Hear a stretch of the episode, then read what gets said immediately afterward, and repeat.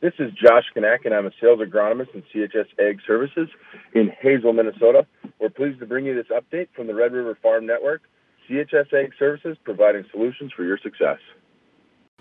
Good morning, Farm News on the Red River Farm Network. I'm Don Wick with Randy Koenen. We'll have an update with Sierra Doctor as well. The humanitarian grain agreement that includes Russia, Ukraine, Turkey, and the United Nations will expire Saturday. Negotiations took place over the weekend, but Russia's deputy foreign minister said an extension is not yet in place. Russia wants unlimited access to the world market for its grain and fertilizer. There's no sanctions on Russian grain or fertilizer, but trade has been effectively shut down over access to insurance and financing. Russia also wants its state bank to have access to the global financial platforms. Ukrainian troops push Russia out of the city of Kherson late last week. Martinson Ag Risk Management President Randy Martinson said that complicates the negotiations for the Black Sea Grain Initiative. It makes Putin a little bit more furious, and, and I think that means that he's not as willing to negotiate or be willing to. Uh, not if he's going to come into play with this with uh, advancing this initiative i think he's going to want more concessions. And i think he's going to bring some more of that onto the table and say hey if we're going to do this we're going to agree to this i want x y and z. And right now he wants to be able to ship some of his grain out a little bit for a year the fertilizer which i think we'd be okay with to help lower fertilizer prices. I think is some of the things that are key uh, for him to be able to come back on board and, and uh, give his blessing to the agreement President Joe Biden and Chinese President Xi Jinping are meeting face to face on the sidelines of the G20 summit in Indonesia. Ahead of the meeting, Biden said both countries have a responsibility to manage their differences. Trade and the use of technology are expected to be on the agenda. Biden made a weekend stop at the United Nations Climate Change Conference in Egypt. He said his administration has a bold agenda to address the climate crisis. We're proving that good climate policy is good economic policy. It's a strong foundation for durable, resilient, inclusive economic growth. Agriculture Secretary Tom Vilsack also participated in the COP27 conference in Egypt. The USDA leader highlighted the $3 billion investment made in climate smart agriculture. Vilsack said future programs will feature small and medium sized farms. The House and Senate are returning to Washington, D.C. this week. In addition to electing new leadership, Congress still needs to pass the 12 appropriations bills, which will likely be folded into one massive omnibus bill. The Russell Group president, Randy Russell, said important nominations are awaiting confirmation. Think about this. It's been two years, and we still don't have an undersecretary of trade at USDA. And we've got a great nominee, Alexis Taylor, who's currently the um, ag director in Oregon and formerly in the Obama administration at USDA from Iowa. She's outstanding. And then Doug McKalip is the Ag Trade Ambassador nominee, two critically important positions. They're both on the executive calendar. We've had some holds put on them, and I am uh, very hopeful and cautiously optimistic they'll both get confirmed before we break at Christmas. With the midterms now behind us, changes are typically made within the administration. The life expectancy for most political appointees is usually about two years. So um, I think some of that, though, is really going to depend upon what the president decides to do in terms of is he going to seek reelection or not. Uh, and uh, the word that he said at this press conference is that he's going to take some time to think about it and early next year make a decision. I suspect if Donald Trump announces, which it sounds like he's going to, that may have some bearing on it. So we'll just have to see. But I, I think people will probably wait until they hear about whether the president's running again or not. Food and agriculture interests will need to nurture a relationship with the many new faces in the Minnesota legislature. According to agricultural lobbyist Corey Bennett, one third of the will be, legislature will begin their first session in January. With that comes opportunities, and with that comes challenges. I mean, we, with, with this regard to this election, um, we're going to have a lot of people to educate on our issues that are probably unfamiliar with agriculture and unfamiliar with what we do out there in rural Minnesota and how how we get uh, things from the plate and from the, from the field to the plate, and we're going to have to educate those on people on those issues and uh, and bring them along and develop those relationships. There is light snow in the eastern Dakotas and western Minnesota at this hour. There's also snow west of Minot and another system covering all of the eastern half of Minnesota. The snow is expected to continue into tomorrow. The snowfall totals will be light, though, just up to one inch being possible. This is the Red River Farm Network. Monday Farm News on the Red River Farm Network. Pioneer Sales Representative Ron Truax has been busy getting farmers seed and input orders locked in. Yeah, it's been busy. Um, there's a there's a lot of interest. People kind of want to get covered. I guess I, with the new way things are getting done, it seems like there's more interest in people getting commitments in early to make sure they're getting products covered, especially if they've got a favorite favorite corn hybrid or a bean variety. They kind of want to make sure they're getting covered. So there's there's a lot of interest, and especially now, I think when people once it's frozen up now and the fall work is it's done whether they want it to be or not. For the most part, supplies are readily available. Yeah, it's it's better as a whole. There's going to be a few. Uh, we also sell crop protection products. There's a few products there that are still tight. Um, in general, that's um, in better shape than it was a year ago. Um, seed for us is Pioneer. Our corn supply was super tight last year. It's in better shape this year. Um, there's still a couple leading products that'll be sold out here by the end of the year. But uh, uh, overall, I would say in general, uh, the whole industry is in a little better shape than it was last year. But there will be a couple a couple crop protection products that'll be that'll be a challenge. But for the most part, I would say it's better.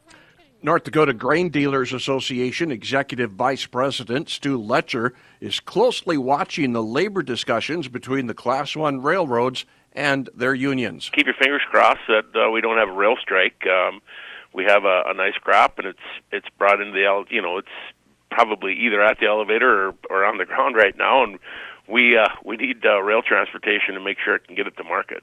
Letcher says river water levels does have an impact on the North Dakota elevator. Most of our stuff goes west, but what that uh, what the shipping on the Mississippi has created is a little more demand for rail freight. So we maybe have seen a little bit of bump in uh, secondary freight prices just because there's a little more demand. But uh, as as those barge rates go down, that should uh, lessen a little bit and ease up. Um, so uh, you know we're we're doing okay as long as we don't get a strike. The U.S. Canola Association meets twice a year, with their latest meeting wrapping up Saturday. Red River Farm Network farm broadcaster Sierra Doctor has more. The Canola Fall Meeting is a place where the industry and producers meet. U.S. Canola Association President Andrew Moore says preliminary Farm Bill priorities were discussed, but another meeting is needed before they can be solidified. We want to meet again on them to make sure that our board is in line and we have and we understand what's happened after the election. So we're really going to come together as a board again in January, February as a small committee members, um, mainly focusing on all the producers, getting us together and really focusing on those those talking points. So um, that is to be determined going into uh, into January. I'll say outlining is that the number thing that number one thing that came up was definitely crop insurance, protecting crop insurance for producers. That's a, a tool that we all use for risk management on making sure that we can continue to farm year after year. I did talk about a little bit about the um, price points in today's acreage. Moore says interest in canola acreage and canola products is increasing.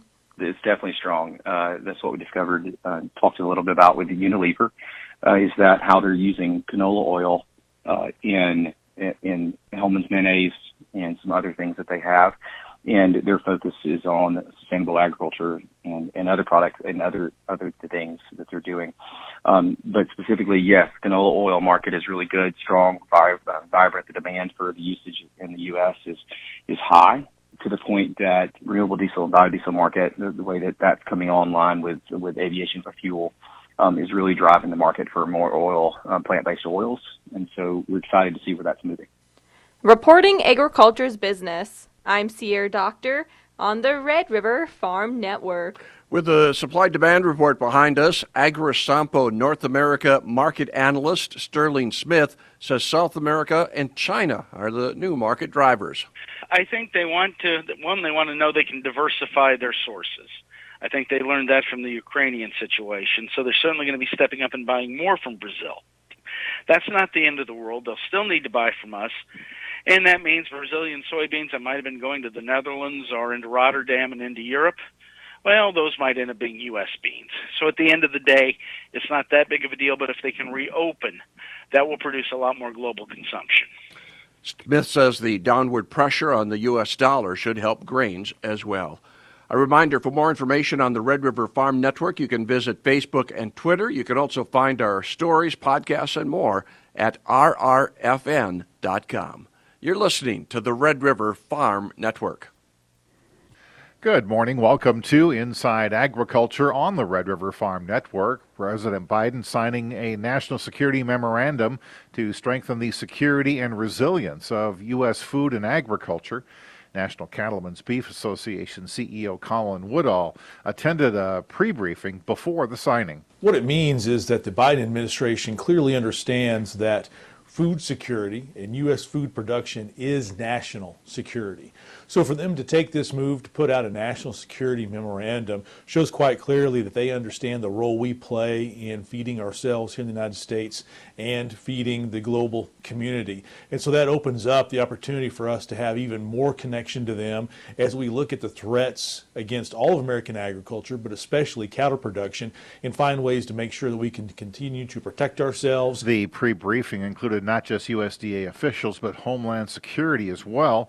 Woodall's glad to see security in agriculture taken seriously. The thing that really resonated is that it wasn't the usual players. It wasn't just USDA.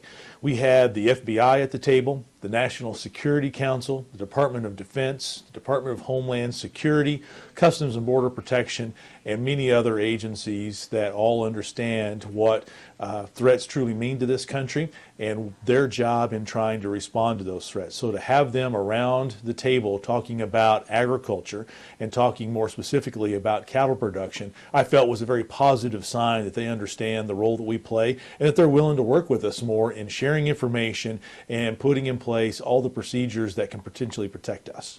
Brad Schlosser is the new executive director of the Minnesota Agriculture and Rural Leadership Program. Schlosser comes to MARL from South Central Technical College, where he was the Dean of Agriculture and the first director of the Minnesota State Southern Agricultural Center of Excellence. He'll begin his duties December 19th. The new chairman of the U.S. Meat Export Federation is Iowa farmer Dean Meyer. Randy Spronk will serve as vice chair. Spronk is a past president of the National Pork Producers Council and farms in Minnesota's Pipestone County. In the markets, as we speak, Minneapolis wheat eight and three quarter cents higher for that D's contract at nine fifty four and a half. March seven higher.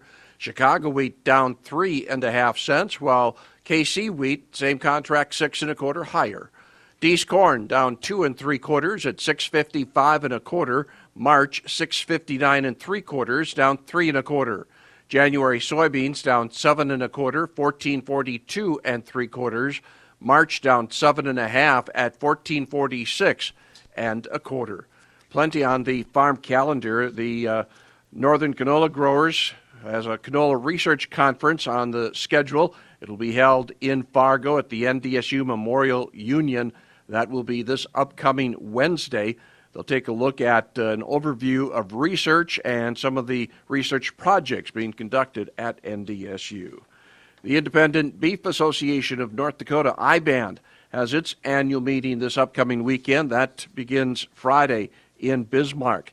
And we've got a number of Farm Bureau meetings uh, South Dakota, Minnesota, and North Dakota Farm Bureau, all with their state conventions this upcoming weekend. Minnesota Farmers Union, also with their state convention on tap uh, during the weekend ahead. Have yourself a great Monday, a great week. This is the Red River Farm Network.